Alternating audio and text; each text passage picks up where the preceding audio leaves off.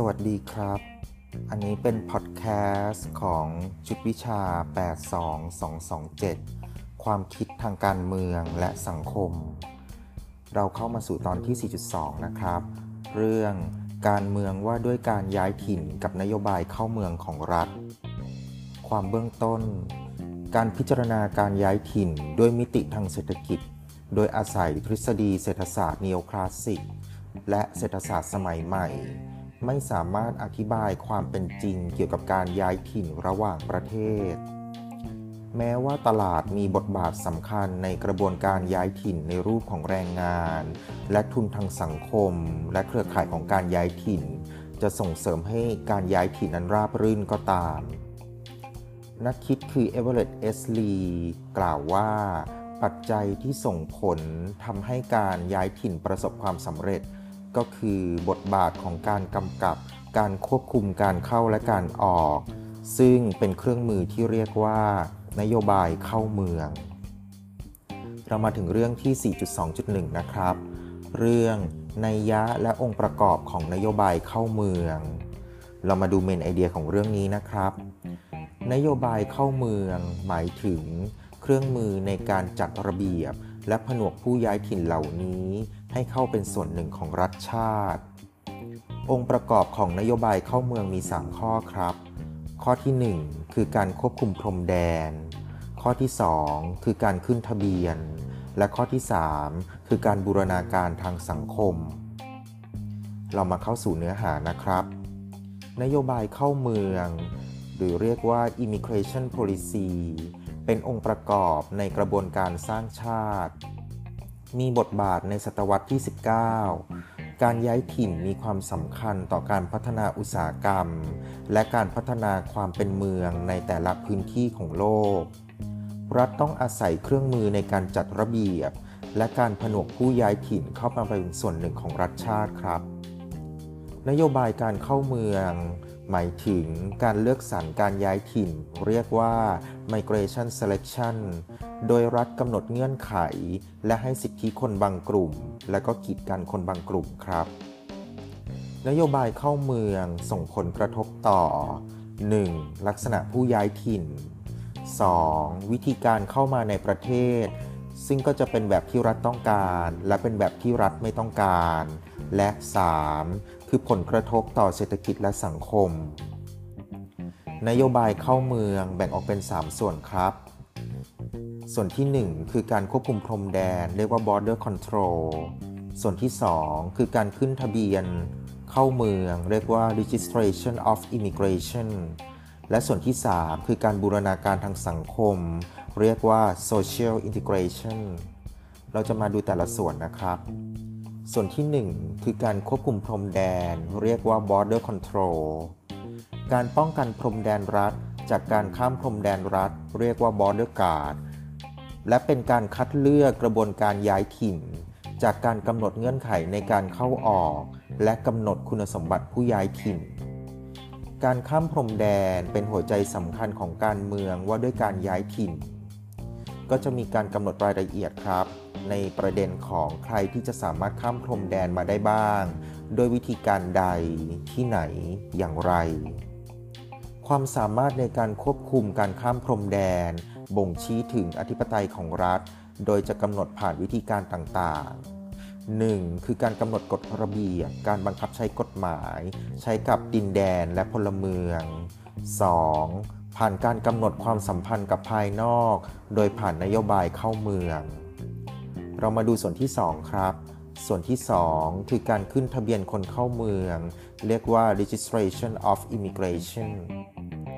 เป็นการควบคุมในเชิงการจัดการต่อการย้ายถิ่น การขึ้นทะเบียนเข้าเมือง มีความจำเป็นอย่างมากในการจำแนกประเภทของการเข้าเมืองออกเป็นประเภทต่างๆครับ 1. ประเภทเข้าเมืองระยะสั้นหรือเข้าเมืองชั่วคราว ได้แก่การท่องเที่ยว การธุรกิจและการศึกษา 2. ประเภทตามการจ้างงาน ก็จะพิจารณาตามกลุ่มที่มีใบอนุญาตให้ทำงาน 3. ประเภทของครอบครัว ก็คือการเข้าเมืองมาเพื่อแต่งงาน หรือเพื่อมาอยู่ร่วมกันเป็นครอบครัว การขึ้นทะเบียนเน้นการควบคุม มากกว่าการคุ้มครองสิทธิของผู้ย้ายถิ่น ประโยชน์ของการขึ้นทะเบียนเข้าเมือง ข้อที่ 1 เป็นการช่วยกลั่นกรอง และเป็นการควบคุมปริมาณคนเข้าเมือง เรียกว่า net migration ข้อที่ 2 เป็นเครื่องมือของรัฐในการจัดการการลักลอบเข้าเมือง เรามาพิจารณาในบทริบทของประเทศไทยนะครับ คือพิจารณาในรัฐบาลสมัยบรรหารศิลปะอาชา ข้อเสนอของสภาความมั่นคงแห่งชาติ เพื่อแก้ไขปัญหาแรงงานที่ผิดกฎหมาย เรามีมติคณะรัฐมนตรี 15 มิถุนายน พศ 2539 อนุญาตให้ผู้หลบหนีเข้าเมืองผิดกฎหมาย ระหว่างรอการส่งกลับ ให้สามารถทำงานในไทยต่อได้ ซึ่งก็จะเป็นการผ่อนปรนการจ้างแรงงาน พม่า ลาว กัมพูชา ให้ทำงานชั่วคราวผ่อนผันไม่เกิน 2 ปี โดยจะต้องมีการจดทะเบียน และอนุญาตเฉพาะพื้นที่เฉพาะกลุ่มอุตสาหกรรมเท่านั้น ความเป็นจริงที่เกิดขึ้นคือ การเปิดให้ขึ้นทะเบียนแรงงาน และการผ่อนผันแรงงาน ก็ไม่สามารถแก้ไขปัญหาแรงงานผิดกฎหมายได้ครับ เรามาดูส่วนที่ 3 คือการบูรณาการทางสังคม เรียกว่า social integration นโยบายเข้าเมืองเป็นเครื่องมือหลักในการสร้างชาติ เนื่องจากรัฐไม่สามารถสกัดกั้นการย้ายถิ่นได้อย่างสมบูรณ์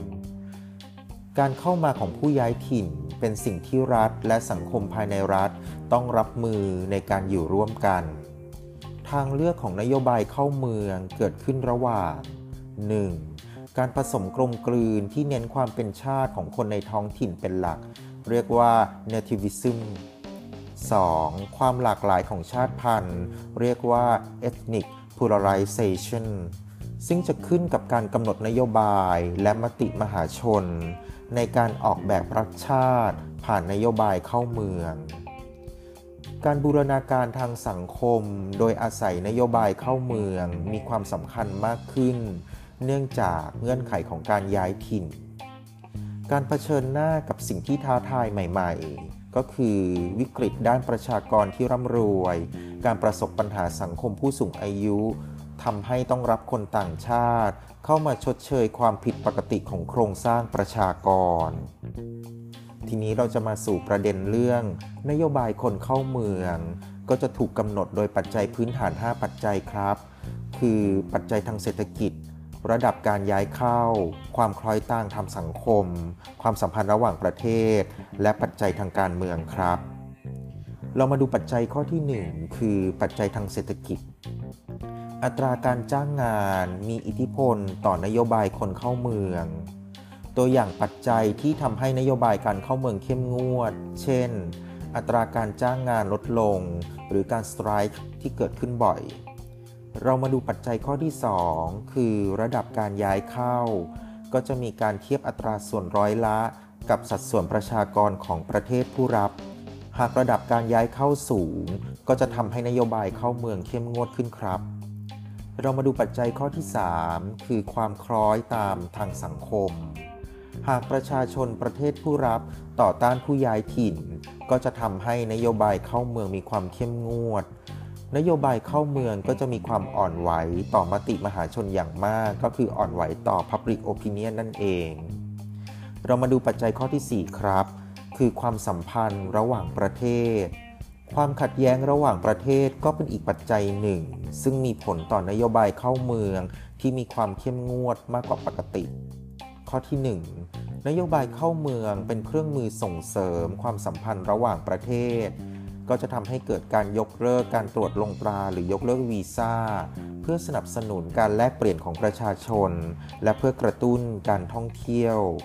มีการทำข้อตกลงแรงงาน เพื่อส่งเสริมความร่วมมือทางเศรษฐกิจ ข้อ 2. นโยบายการเข้าเมืองเป็นเครื่องมือตอบโต้ความสัมพันธ์เชิงปฏิปักษ์ระหว่างกัน เช่น การขึ้นบัญชีดำ การขึ้นรายชื่อผู้นำประเทศ คณะรัฐมนตรีนักการเมืองระดับสูง เพื่อให้มีการกดดันตามข้อเรียกร้อง เรามาดูปัจจัยข้อที่ 5 ครับ คือปัจจัยทางการเมือง ระบอบการปกครองมีผลต่อการกำหนดนโยบายการเข้าเมือง และการควบคุมความขัดแย้งในนโยบายเข้าเมือง โดยเฉพาะนโยบายของพรรคการเมืองที่เข้ามาเป็นรัฐบาล ส่งผลต่อทิศทางในการกำหนดนโยบายการเข้าเมืองครับ นโยบายของรัฐบาล เสรีประชาธิปไตย ข้อที่ 1 จะเป็นนโยบายที่เปิดกว้าง ต่อการรับผู้ย้ายถิ่น ข้อที่ 2 นโยบายทางเศรษฐกิจก็จะเน้นการขยายตัวของการค้าการลงทุน ก็จะมีการต้องการแรงงานจำนวนมาก ข้อที่ 3 เน้นการเคารพคุ้มครองสิทธิมนุษยชน งานของเมเยสเป็นการศึกษานโยบายการเข้าเมืองของสหรัฐอเมริกา เป็นข้อสรุปจากความแตกต่างในนโยบายเข้าเมืองระหว่างพรรคเดโมแครตและพรรคริพับลิกัน โดยพรรคริพับลิกันจะมีนโยบายเข้าเมืองที่เข้มงวดมากกว่าพรรคเดโมแครต ปัจจัย 5 ประการข้างต้น มีส่วนสำคัญในการกำหนดทิศทางของนโยบายเข้าเมือง สะท้อนให้เห็นถึงความซับซ้อนของนโยบายเข้าเมือง เป็นเครื่องมือของรัฐในการควบคุมคนเข้าออก และก็มีนัยยะสำคัญประการอื่น ข้อที่ 1 บ่งชี้ถึงสภาวะและความเติบโตทางเศรษฐกิจ ข้อที่ 2กำหนดลักษณะของผู้ย้ายถิ่น ก็จะเป็นการให้สิทธิแก่คนบางกลุ่ม แล้วก็กีดกันคนบางกลุ่ม เราเรียกว่า migration selection ผ่านกระบวนการทางการเมือง และการกำหนดนโยบายของรัฐ นโยบายการเข้าเมืองของสหรัฐอเมริกา เปลี่ยนแปลงไปตามรัฐบาลและอุดมการณ์ผู้นำของประเทศ ในยุคประธานาธิบดีโดนัลด์ทรัมป์ซึ่งมาจากพรรคริพับลิกันคศ 2016 กำหนดยุทธศาสตร์ American First ก็จะเป็นการเพิ่มความเข้มงวดต่อชาวเม็กซิกัน และชาวอเมริกากลางที่ผ่านทางเม็กซิโก ภายใต้เงื่อนไขข้อตกลง เขตการค้าเสรีอเมริกาเหนือหรือนาฟตาฉบับใหม่ ก็จะเป็นการยกเลิกนาฟตาฉบับเดิมในสมัยของบิลคลินตันซึ่งมาจากพรรคเดโมแครตคศ 1993 ข้อพิพาทต่อนาฟตาคศ 1993 เป็นช่องทางทำให้ชาวเม็กซิกันและชาวอเมริกากลาง เข้ามาทำงานใน US ในช่วงที่เศรษฐกิจของสหรัฐอเมริกาตกต่ำในช่วงคศ 2007 ถึง 2008 ผลก็คือข้อที่ 1 แรงงานข้ามชาติเข้ามาแย่งงานของชาวอเมริกัน และข้อที่ 2ทำให้ปัญหาการว่างงานของสหรัฐอเมริกาเพิ่มขึ้นครับ ก็จะเป็นอันจบเรื่องที่ 4.2.1 ในยะ และองค์ประกอบของนโยบายเข้าเมือง ขอบคุณครับ สวัสดีครับ